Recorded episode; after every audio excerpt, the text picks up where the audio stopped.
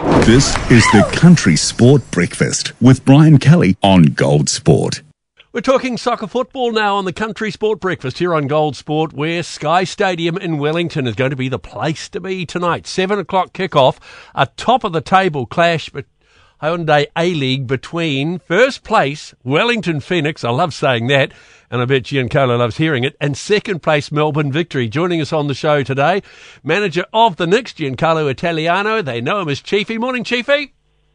Thank you very much for having me on. Good morning. Oh, mate, how good does that sound? Leading the table. I know we're only twelve rounds into the uh, championship. You probably didn't expect it, did you? Oh, look, um, no, I think even um, by most optimistic standards, if someone was to say we're in this position uh, right now, um, I probably would have said you're, you're mad.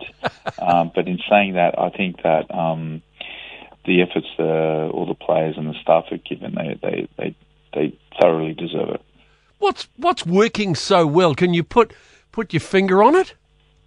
Um, look, I think it's more of a, a, a fusion of many uh, many factors. Uh, one, I think there's um, there's a big emphasis on our, our culture and values, which we, we placed on at the beginning of the year, and basically the group came up with their own and fused it with what the staff expectation was, and I think that worked quite well.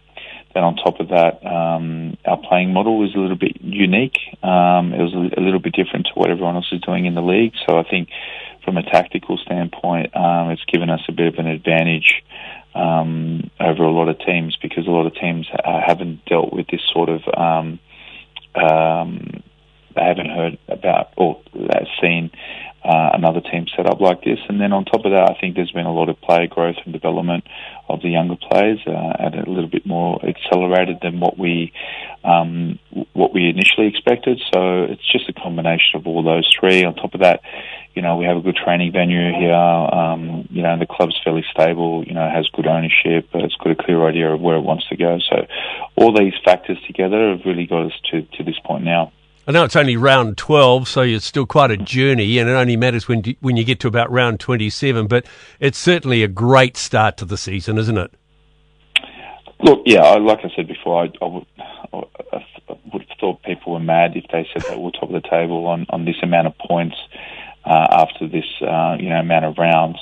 Uh, but if you were to see the group and the way they've applied themselves, especially through pre-season, um, I don't think it would have been a, a, a big surprise. And I, and I felt as though even at, at the beginning of the year, when everyone had their preseason predictions, you know, I felt like they were just rubbishing us for last and so on. I thought it was very disrespectful. So I'm really happy that the boys are, you know, uh, showing, you know, people wrong and, and yeah. or trying to prove people wrong. And, and, um, but at, at the same, on the same side as well, you know, we, we need to keep plodding along if, uh, if we want to make any of this worth anything uh, at the end of the year. So, Chiefy, before we look at tonight's game, uh, just uh, last time out, uh, 4 3 win.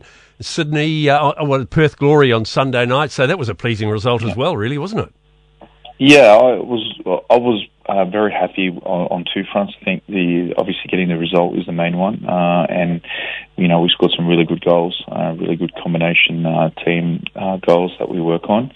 Uh, the second thing as well, I think from a tactical point, we, it was the first time that we actually pressed an opponent um, because we felt that we, we could do it against that team, and and um, and and it worked for a large part. You know, a lot of the goals came from you know sustained periods of pressure, uh, and the goals that we conceded, even though like you know it was three goals, two of their goals were really really well taken. One came from one of our errors, and and I feel as though the boys, um, you know, they never put their head down. They're quite resilient, especially going a goal down early and you know, just getting into the game, you know, it sometimes those games can get away, especially when you know Perth needed to win because you know their seasons have been a little bit derailed and they've been in most games. So I was re- I was really happy with that.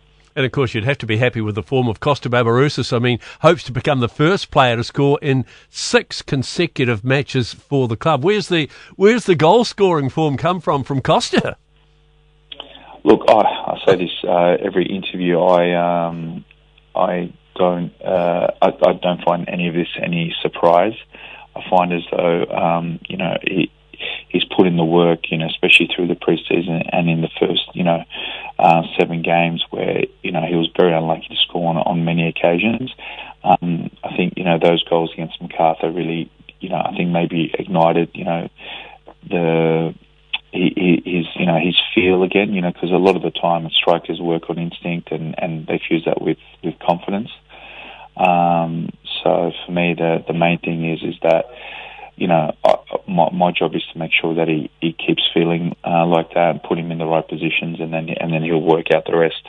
So the Melbourne victory tonight. What do they do well that you're going to have to watch out for?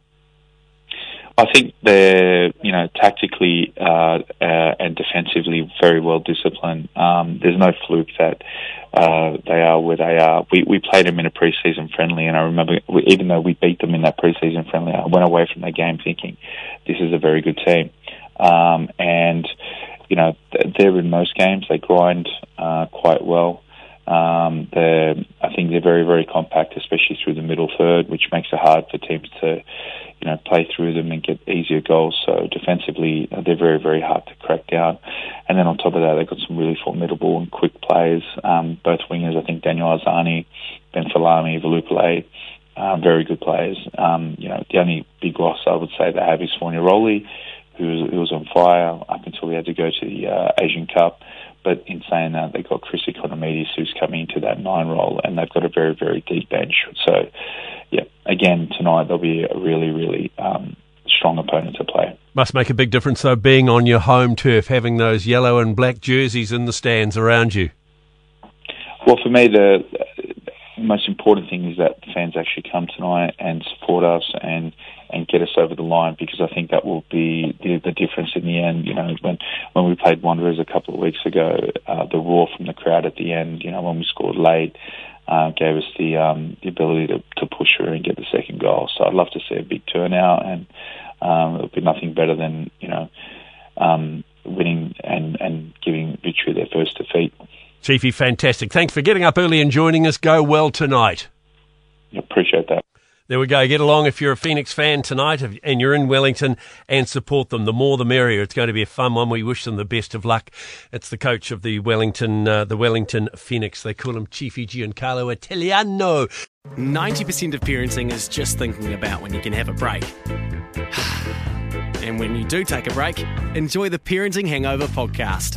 They go together like a tutu and jandals. We've said from the get go, we ain't parenting experts, No. but it's cool to hear what is your neighbour doing? What do they say? A problem shared is a problem halved. Oh, that's good. Not that my children are problems, Or a- but I feel better talking about it. The Parenting Hangover with Clinton Jordan. New episodes every Thursday on iHeartRadio or wherever you get your podcasts.